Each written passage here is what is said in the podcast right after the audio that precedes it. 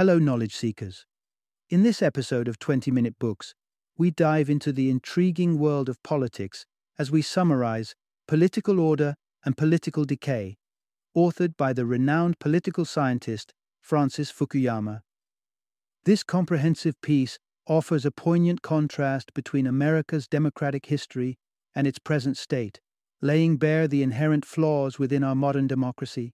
It explores various causes of political decay in the United States, from a dwindling middle class to self serving lobbyists and rigid institutions.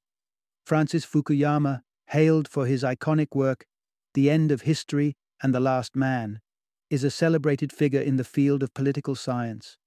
He has significantly contributed to academia with various well received publications and has enriched minds at Johns Hopkins University and George Mason University as a lecturer.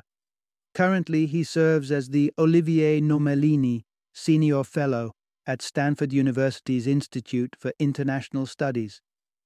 Political Order and Political Decay is a must read for those interested in understanding the evolution of the American political system over time. American voters eager to delve into the root causes of their government's issues will find this book enlightening. Moreover, political science students seeking a solid introduction to the intricate aspects of democracies will greatly benefit from this episode's book. Join us as we uncover the intriguing truths about the American political landscape as outlined in Francis Fukuyama's Political Order and Political Decay,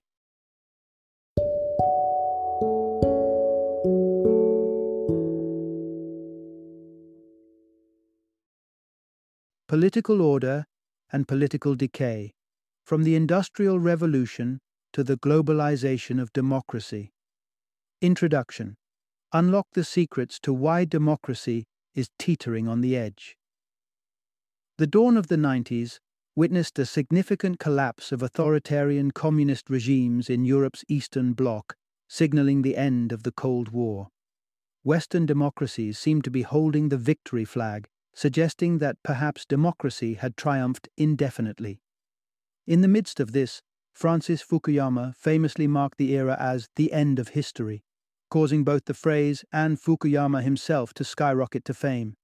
But did history really come to a halt? And has democracy flourished uninterruptedly since the downfall of communism? Today we'll delve into the complexities of global democracies, with a keen focus on the United States. By examining the sinking ship that is American democracy, you'll gain valuable insights into what the future holds for democratic societies and what institutions are critical for its survival. This is particularly essential in a time when populism is on the rise to safeguard the future of democracy. Throughout this summary, you'll discover the influence of Washington's 12,000 registered lobbying firms on democracy, why a dwindling middle class spells trouble, and how the plight of the U.S. Forest Service epitomizes the decay of American institutions. Part 1 Understanding Democracy The Heart of American Politics. The term democracy frequently bubbles up in political dialogues, philosophical contentions, and cultural critiques. Since it's a central theme here, it's crucial we first understand its implications. In a nutshell, democracy represents a government of the people by the people. The U.S. Constitution, drafted in 1789, embraced democratic ideals of equality and unbiased representation in a groundbreaking manner.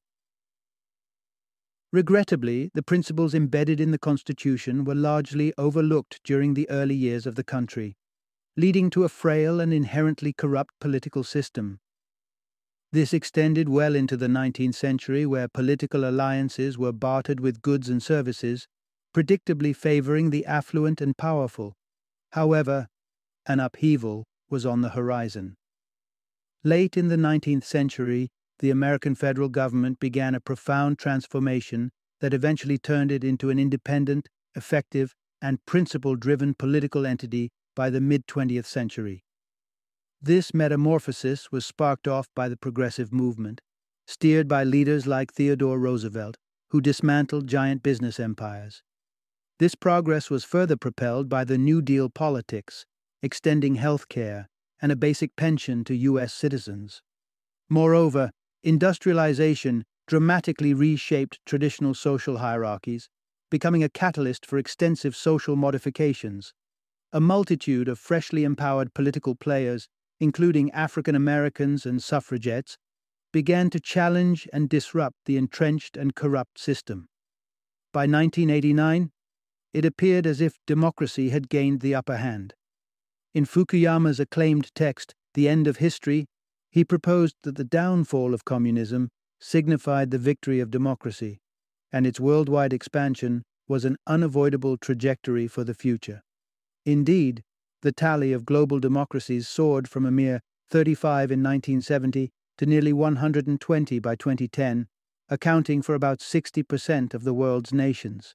However, as democracy proliferated, it also confronted a multitude of trials, and this holds true even for democracy in the United States.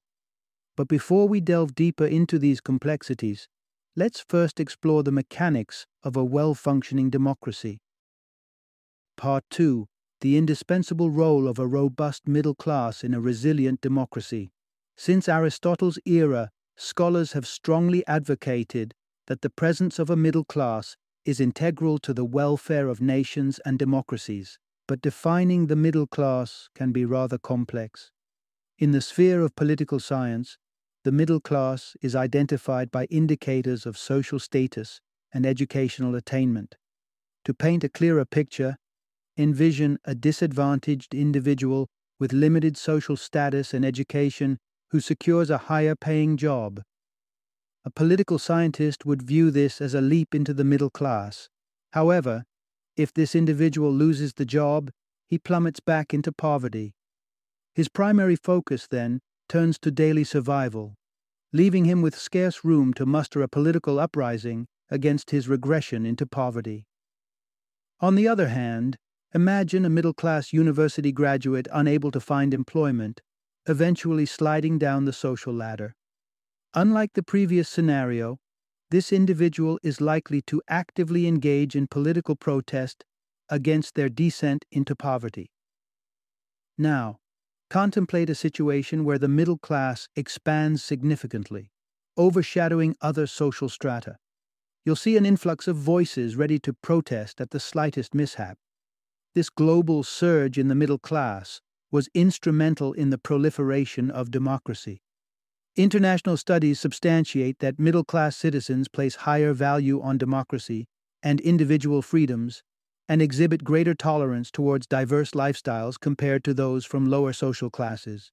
Research by American economist William Easterly supports a correlation between a sizable middle class and improved rates of economic growth, education, health, and civil stability.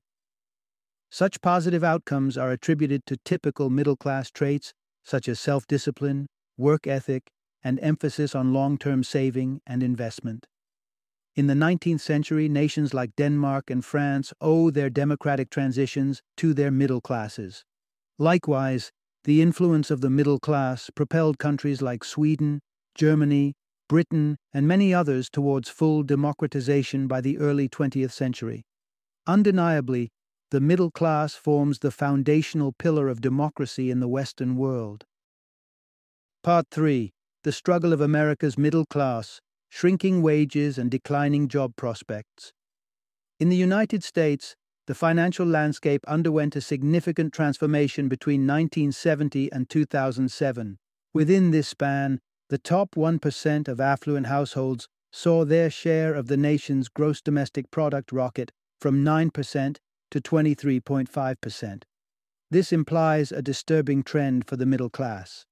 Despite appearances, Middle class incomes have been silently dwindling since the 1970s. The influx of women into the job market during this period led to a rise in average household incomes, obscuring the fact that individual paychecks were thinning. Further clouding this income stagnation was the substitute use of inexpensive, subsidized credit in lieu of income redistribution. This strategy appealed to politicians and led to a government backed housing boom. However, the bubble burst with the financial crisis of 2008. Ironically, another challenge to the middle class stems from technology. a factor that previously uplifted them in the 19th and 20th centuries. Historically, groundbreaking technological advancements generated a plethora of jobs for low skilled laborers in industries such as coal, steel, chemical manufacturing, and construction. Even with just a fifth grade education, individuals could secure stable positions on assembly lines, like those in Henry Ford's factories, where the car building process was simplified into manageable, repetitious steps. While these technological advancements fueled the growth of the middle class and consequently democracy, contemporary technology has had a contrasting effect automation. Innovations have wiped out vast quantities of low skilled but well paying jobs. Simultaneously, higher paying jobs are emerging, favoring workers with specialized skills. Rewind to the 19th century, and mathematical prodigies had limited opportunities to capitalize on their talents. Fast forward to today, and these individuals are earning hefty portions of national wealth in roles such as software engineers, bankers, or geneticists. Part 4 The Impact of Lobbyists' Wealth on Government Policy, Leaving the Public Feeling Unheard. Ever heard the term repatrimonialization? It denotes the supremacy of affluent and influential individuals who manipulate democratic institutions to serve their interests, leaving the wider population in the lurch. Repatrimonialization is a significant blight on American democracy and governance. So, how does it materialize in real life scenarios? One way repatrimonialization manifests itself is through lobbying, a sanctioned process of exchanging wealth for political power. While political corruption through outright bribery is illegal, exchanging gifts is permissible. The underlying notion is that recipients of gifts are morally inclined to reciprocate, leading to an indirect form of bribery. This system forms the backbone of the entire American lobbying industry, and it is by no means a small scale operation. The presence and influence of lobbyists and interest groups have seen a massive expansion in Washington, D.C. The registered lobbying firms shot up from a mere 175 in 1971 to 2,500 in 1981. By 2013, this figure swelled to an astonishing 12,000 firms, collectively spending over $3.2 billion on lobbying. These firms disrupt American public policy across various sectors, with taxation being a critical arena. While the stated corporate tax rates in the United States stand higher than most developed countries, what American corporations ultimately pay is significantly less. How is that possible? The answer lies in the special exemptions and benefits they've secured for themselves through diligent lobbying. As lobbying continues its upward trajectory, the escalating repatrimonialization triggers a representation crisis. The influence wielded by lobbyists and other shrewd activists leaves the general public feeling overlooked and silenced. Take, for example, the National Rifle Association, NRA, one of the most powerful lobbies in Washington, advocating for gun rights. Despite its profound influence over politicians and policy, this dominance comes at a substantial cost to the safety and interests of the ordinary citizen. Part 5 the Rise and Subsequent Decline of the U.S. Forest Service, an illustration of political institutions' vulnerabilities. To understand how political institutions can degenerate into corruption, let's trace the trajectory of a specific American government organization, the U.S. Forest Service. Established in 1905, the U.S. Forest Service, USFS, was a paragon of American state formation during the progressive era spanning the 1890s to 1920s. Staffed by university educated foresters and agronomists selected on the basis of technical prowess and merit, a marked contrast to the majority of public offices at the time, which were typically granted through patronage or personal favoritism. Uh, the USFS personified the finest ideals of American democracy in its meritocratic structure and autonomy. Today, however, the USFS is notorious for its bureaucratic dysfunction. The question is, where did it take a wrong turn? The downturn commenced with a clash of public expectations. Originally tasked with the sustainable utilization of American forests, the USFS gradually assumed the responsibility of forest fire containment. This shift triggered a significant dilemma. On one hand, property owners living near these forests began pressing the agency to safeguard their real estate assets from potential fire damage. On the other hand, environmentalists called for a let burn approach, based on emerging research that suggested forest fires were integral to ecosystem maintenance. These opposing factions leveraged their access to Congress and the judiciary to push their interests. Over time, the lean unified agency evolved into a sprawling, unwieldy entity, buckling under the pressure exerted by conflicting groups angling it to serve their individual ends. Subsequently, USFS bureaucrats diverted their focus from protecting forests to preserving their jobs and enhancing their budgets by acceding to the demands of these groups. This trajectory, symbolic of the decline evident across American government agencies on a grand scale, underlines the susceptibility of political institutions to corruption and deviation from their original mission. Part 6 The Inherent Difficulty of Institutions Adapting to Change, a major factor in the political decay of the United States. What lessons can we learn from the U.S. Forest Service's narrative about government institutions? Essentially, the resilience of these entities greatly hinges on their adaptability to change. Resistance to change is a defining feature of institutions, and often this trait is their strength. Political scientist Samuel Huntington described the consistent, treasured, repetitive behavioral patterns within institutions that enable them to foster collective action among humans. Without firmly established rules, members would constantly be at odds, redefining behavioral norms. This process is not only time consuming, but it invariably brews discord. As a workaround, individuals accept institutional constraints to tap into their inherent stability. Institutions have played a key role in promoting a level of social cooperation among humans unmatched by any other animal species. Everything from education systems encompassing public schools and universities to transportation and energy infrastructures that connect us. Our most basic human necessities are fulfilled by institutions. However, institutions also have the potential to obstruct societal progress, primarily when they fail to adjust to new realities. Political decay is often traced back to the institutional inability to effectively adjust to swiftly changing environments, particularly when fresh social groups with novel political demands emerge, challenging existing norms. Yet, political decay can both precede and be a crucial catalyst for political evolution. The reason is simple the old order must crumble to make way for the new. However, if entrenched institutions stubbornly resist change or are inept at assimilating diverse viewpoints, they stifle the emergence of novel institutions. This issue is but one of many plaguing the heart of contemporary American politics. There are no quick fix solutions for these problems. However, the key to navigating these challenges lies in deepening our understanding of the intricate power dynamics, a principle that holds true not just for American politics, but for global political scenarios as well. Final summary The fundamental takeaway from this book though democracy forms the bedrock of American politics, the ideals it espouses aren't exempt from challenges. These range from the dwindling middle class a representation crisis fueled by rampant lobbying, to the failure of institutions to adjust to evolving situations. These are just a handful of the myriad issues that American democracy must confront in the contemporary world.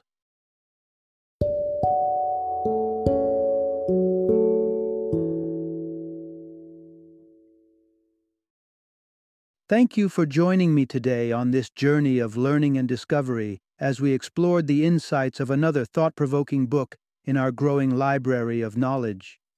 If you've enjoyed our time together, please take a moment to follow our podcast, give us a five star rating, and share 20 minute books with other knowledge seekers. Your support truly means a lot. Don't forget to join me again in the next episode, where we will delve into another enriching book. Until then, happy reading and happy listening.